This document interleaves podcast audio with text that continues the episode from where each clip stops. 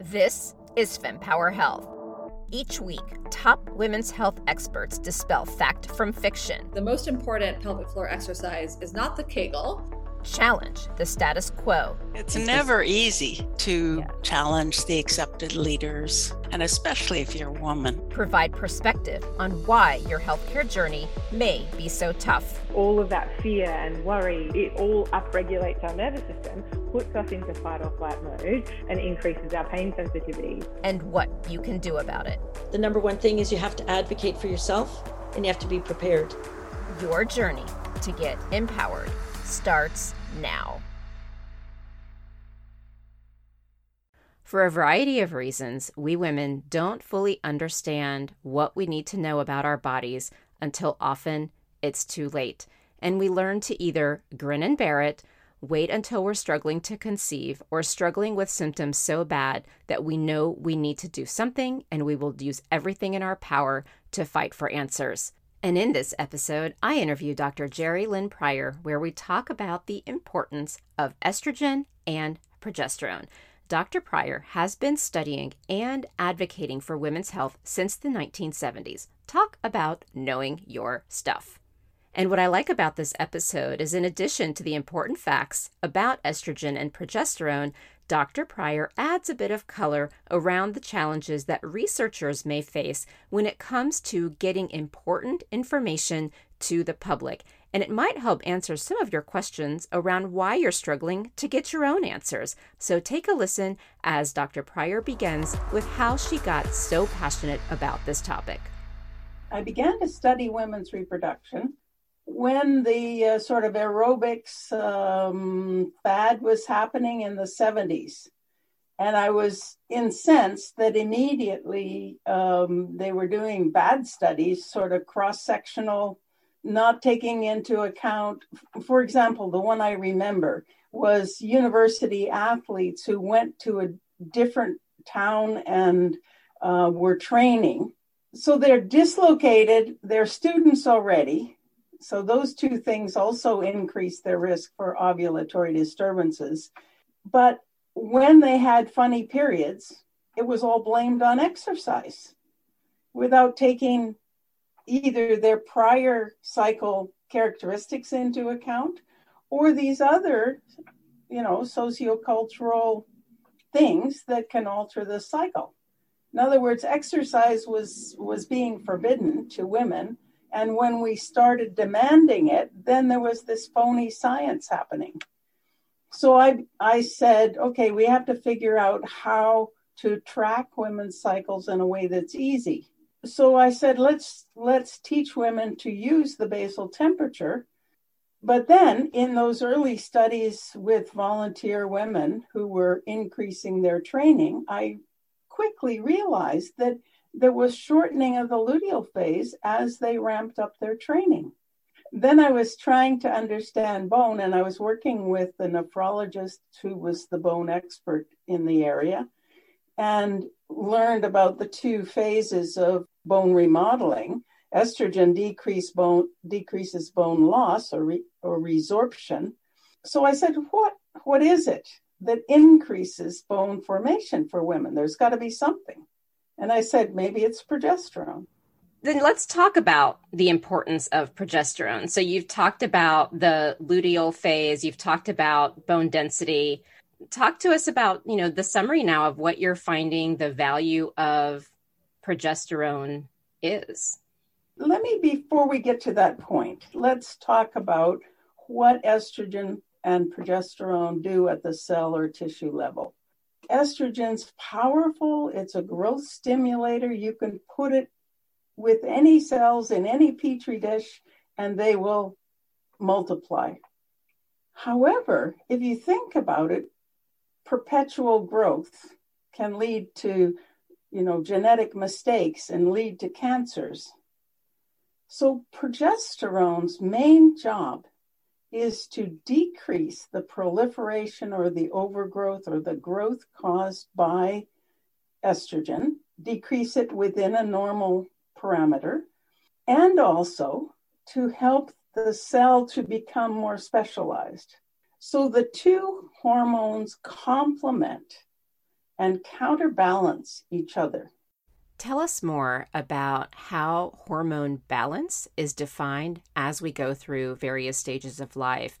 So, first of all, there's a process of ramping up the coordination and learning to ovulate and stuff that happens in adolescence.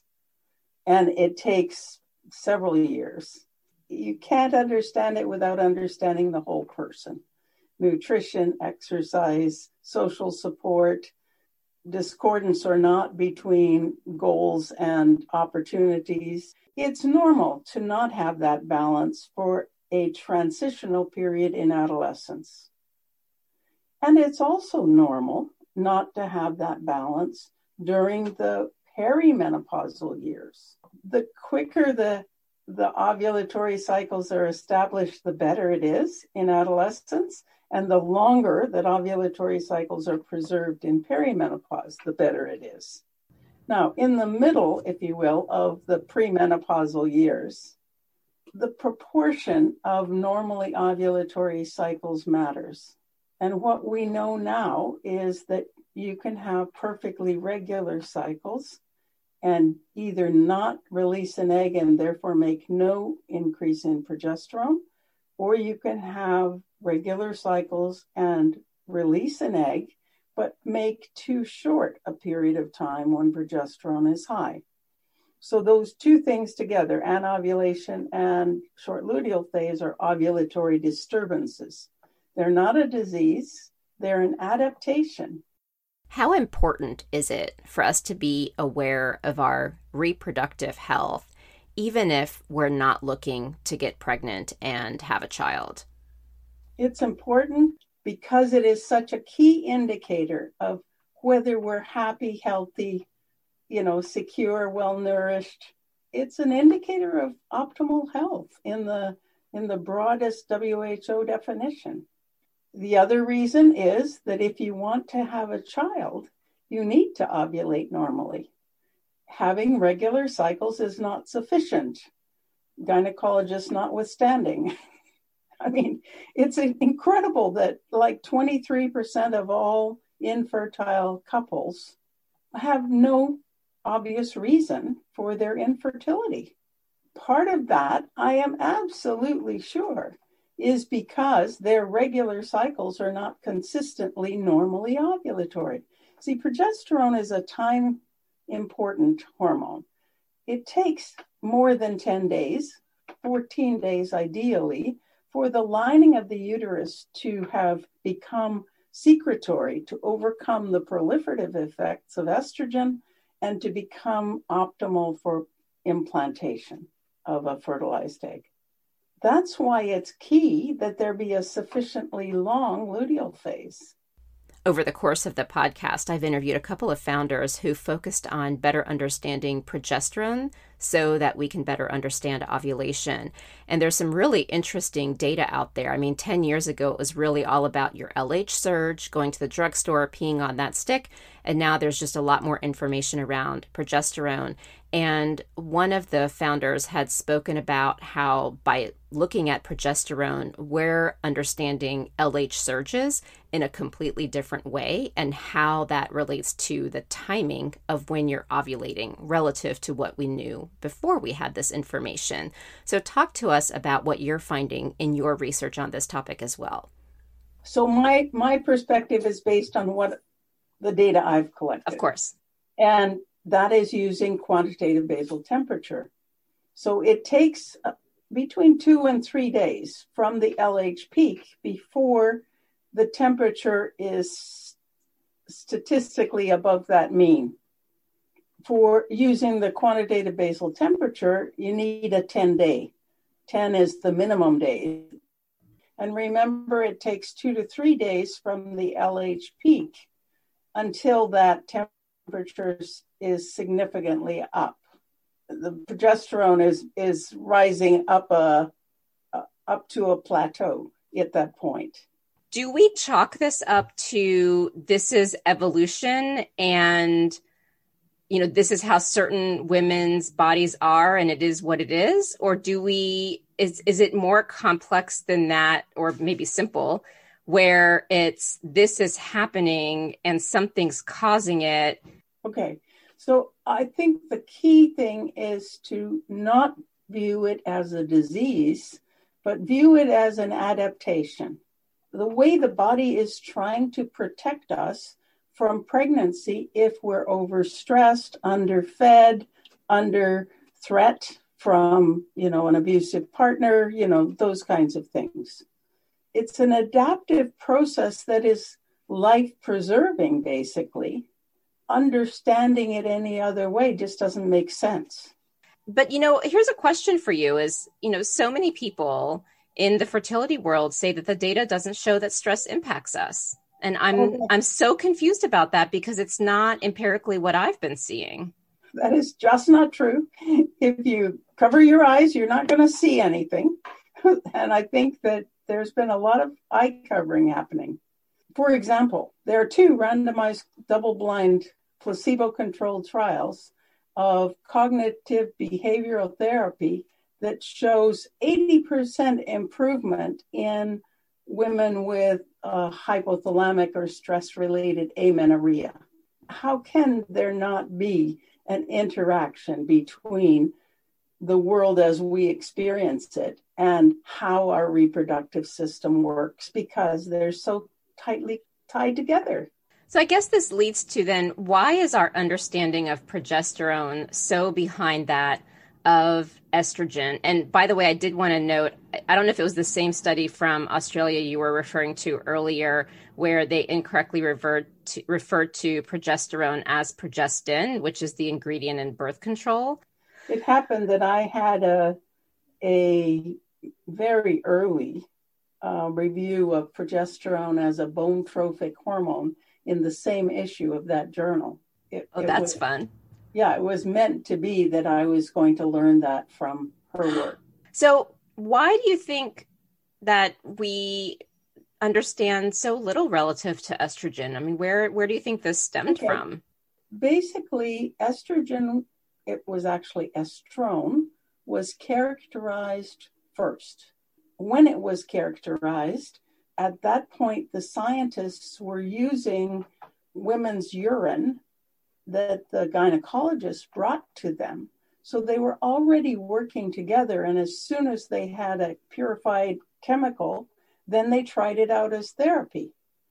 In other words, this was a time of great excitement, 1929, and and estrogen immediately was viewed as the woman's hormone.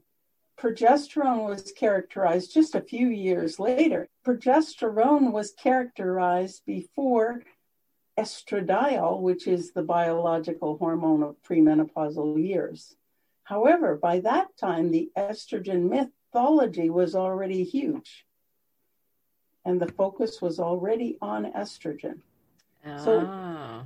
another part of the story is that when they tried to use progesterone as a therapy, probably they didn't use a large enough dose because that misunderstanding of how much progesterone we make is still alive and well today. Um, they didn't use a big enough dose and they gave it by mouth and it was ineffective. It didn't cause anything they could measure. And so then the, the, all the scientists and the gynecologists got together and said, we have to do, make something that acts like progesterone on the lining of the you know uterine lining and in pregnancy so that we can use it for therapy. That's the definition of a progestin is something that can change the lining of the uterus from proliferative to secretory and secondly, that will preserve a pregnancy. It doesn't have to do anything else that progesterone does in the body. So that's one of the reasons that there's this progesterone progestin confusion. The other is the very wrong term progestogen. Progestogen is defined by the gynecologists as progesterone and all the progestins. But it's just wrong to put progesterone in the same bin, if you will, as progestins. It's its own chemical, its own hormone, its own unique biological hormone. And so I think we should never use that term. But because there is one term that includes both progestins and progesterone, it's commonly confused. So, where do you think we are today then with what we know about progesterone and what we don't? Okay, so what do we know for sure about progesterone? First of all, it's essential for fertility. Second of all, it's essential for optimal health. And it's essential to counterbalance that estrogen proliferative growth stimulating effect, for example. We, we learned the hard way after giving estrogen alone to menopausal women that it caused endometrial cancer. So we know for sure that progesterone is necessary to prevent endometrial cancer. We know that in a population of about 4,000 women with regular normal length menstrual cycles between 21 and 35 days long, that in a given cycle, 31% of them did not have the expected increase in progesterone levels between cycle day 14 and three days before their expected flow. That study that we did in Norway, it was rejected by all the major medical journals without review finally, I finally got it published in PLOS 1.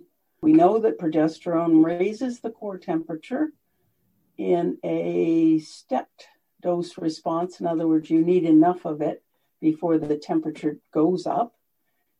An interesting thing that women need to know is that if you're ovulatory, you are burning about 300 kilocalories more every day during that luteal phase which means that if you don't eat those extra calories, you it's a way of preventing weight gain. Well, I was actually just about to chuckle and say, All right, I know how I'm going to get people to listen to this episode. I'm just going to title it, If You Want to Lose Weight, Listen to This Episode. I'm kidding. But before we jump into that, because I, I, did want to ask you a couple questions there, you did mention that progesterone is essential for optimal health and you said we'd get more into what that means. Is okay. there something you wanted to add there? Yes. The study that I told you about from Norway was a single random cycle. What we need are prospective data. In other words, the same woman followed over a year, say, to know what happens with her cycle and what happens to the luteal phase and how variable it is over a full year. And we need that from a large number of randomly selected women in the population.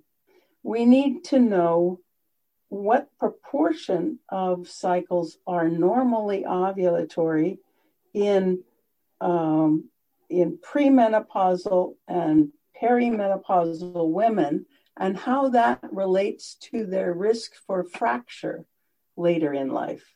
Some might respond and say, well, the peer reviewed journals are hard to get into. And there's a reason why, because of ABC of your study design or whatever, that it was turned down. Now, you did say it wasn't even reviewed. So, talk a little bit about that. What I also try to do in this podcast is help people understand the dynamics of what's happening because yeah. a lot of women feel dismissed and they're frustrated. And so I'm very curious if there's uh, some interesting tidbit of information that's important for us to know about why that study wasn't published. Okay, let me just say that that characteristic or that, that occurrence with that single study has happened over and over and over again. Right now, uh, it has been since the spring of 2018 that I've known the results of a randomized double blind placebo controlled trial of progesterone for perimenopausal hot flushes and night sweats. And I have not been able to get that in any general medical or several obstetrics and gynecology or endocrine journals so far. The majority of them, out of the, the 10 submissions that we have results from, Eight of them were without peer review. How do you know if they're without peer review? I would assume if you're submitting. The editor says we talked about this at the editorial committee and decided it wasn't of sufficient interest to send out to reviewers. Wow. Okay, then. So I, I, you know, you said women don't feel heard. Well, as a scientist, I don't feel heard. And and what's ironic about this rejection at the editorial level is that usually the letter from the editor's desk is signed by a junior woman I'm just going to leave that at that because I like to be solution oriented and I'm, I'm not sure I have a solution. So um, we're creating awareness. So let's call this an awareness campaign. Yes. Because I'm not sure what else to say. I, I have to tell you what I did. I was really, really getting aggravated about the the repeated rejections of the the data from Norway showing that so many women didn't have a normal progesterone level when we expected them to the British Medical Journal online information for authors says if you think we made a wrong decision, get in touch. So I wrote a letter and sent it by courier and sent it by fax and sent it by email and basically said you you reported that this wasn't very interesting but i believe that if a third of men at any one month were infertile, that that would be major news. And I said, so perhaps we should rename British Medical Journal to British Medical Men's Journal. anyway, just to let you know, I never heard back from anyone. Of course. Of and course. Sent it we sent it by email every two weeks all summer, just to be sure they got it. Wait, wait till I tell Dr. Alyson McGregor because she wrote a book about sex matters and she also did a TED talk. And one of the things that she made a call for is more women researchers. Sounds like we need more women medical journal publishers. A, a, question about endometrial cancer, too. So, we know that it's the estrogen, and we know women who are older get it, but we also talked about the natural cycle of estrogen being higher later in life. So, where's the nuance if there's that natural cycle of who gets endometrial cancer? Like what's that that line? And again i don't know if there's a study on this and you know maybe it's it's more just using logic to understand how the hormones work. So i don't know what sort of data there is but i'm very curious. It's clear that younger women can get endometrial cancer for example in polycystic ovary syndrome there's almost there's a fourfold increased risk for endometrial cancer because they have even if their periods are far apart they still have t- rather tonically normal or high estrogen levels with very rare or absent progesterone levels. This is now another. So we've gotten diet as a motivation, fertility as a motivation, and cancer as a motivation for making this important, right? Okay. So, yes, you're correct. Very correct. And let me give you two more reasons. So, I told you that I began this whole, you know, investigation of, of women's normal menstrual cycles. And my original design, my original big study was to take women who were normal weight, non smokers, having regular cycles, and in whom two cycles in a row were normal length and normally ovulatory and study them over a full year. Now, I wanted to see what happened to their cycles because the variable here that was different among women, these women, was that some of them were training for a marathon, some of them were running for fitness and health, and some of them were just playing a little tennis on the weekend or maybe swimming with their kids or whatever. But I couldn't get funding just to see whether or not their different exercise choices influence their cycle over the year. So I said, okay, I'm going to link it to change in bone. And I did. And then we got funding. So in that cycle, in that study, what we learned with 66 women who finished it was that one, their amount of exercise did not make a difference in their menstrual cycles or in their change in bone as a first thing. So basically, we showed that this group of healthy women were losing bone. And that was in spite of the fact that they continued to have normal, regular length cycles all year. So then the question was, why are they losing bone? And what we discovered, and this was published in the New England Journal in 1990, and I was lucky, I'll tell you that story in a minute, was that those women who had more than one short luteal phase in that year or any anovulatory cycles were losing significant amounts of cancellous or trabecular bone in their spines. So that was the first observation saying that progesterone was important for bone. I'd like to get your perspective on female athletes and more and more research that's being done around how they should be adjusting the type of exercise that they do based on where they are in their menstrual cycle. I can't say I've seen very good research. Uh, what did you notice? I do notice that I prefer, like when I have my period, more gentle, like yoga, and I have more energy right around ovulation. Honestly, now I'm in perimenopause, so it's a bit all over the place. And so, what I, I, I joke I think Dr. Briden somewhat referred to it as perimenopause is the time where your body screams really, really loudly, whereas you could get away with stuff when you were younger. And so my body, like, very loudly is like, no, this is a yoga day.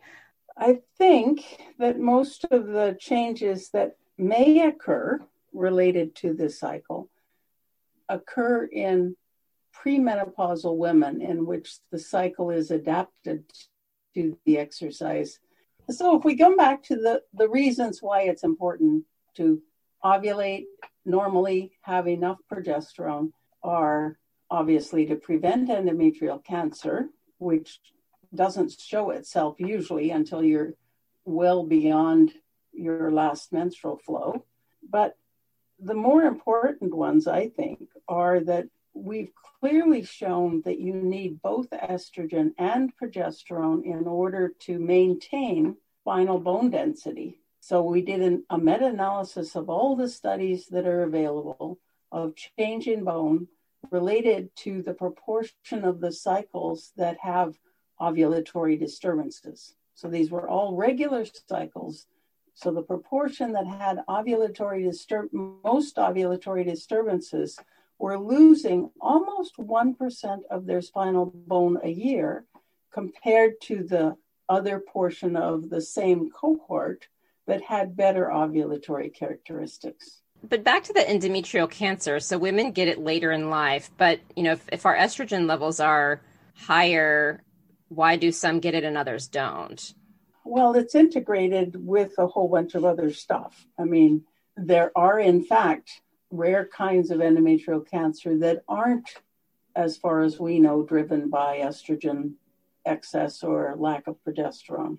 So so there's other variables, genetics, etc., that play a role here. Okay. But clearly, obesity and diabetes increase the risks for endometrial cancer, other variables being the same. Before I dive into the last question I ask every guest, I wanted to, because uh, we could probably talk about progesterone for a really long time, but I did want to leave with what would be the main takeaway you want women to understand about progesterone? I want women to know that their normal menstrual cycles are crafted to provide them with appropriate, balanced estrogen and progesterone levels through 30 to 50 years of our menstruating lives. And that imbalance, which is usually too much estrogen, and not enough progesterone are risks for osteoporosis, early heart attack, breast cancer, and endometrial cancer later in life. I think that is a perfect summary. So, then what is your greatest hope for women's health? My greatest hope is that women will learn about their own cycles, learn the things that are stressful for them and that shorten their own luteal phase length, and that that knowledge, that self knowledge, will empower them to demand equal treatment, the opportunity to experience their full potential in life, and to be treated with respect and honor. Very well said. Thank you so much, Dr. Prior. It has been an absolute pleasure to connect with you and an honor. And thank you for the work that you have stuck by for women and will continue to do in the future.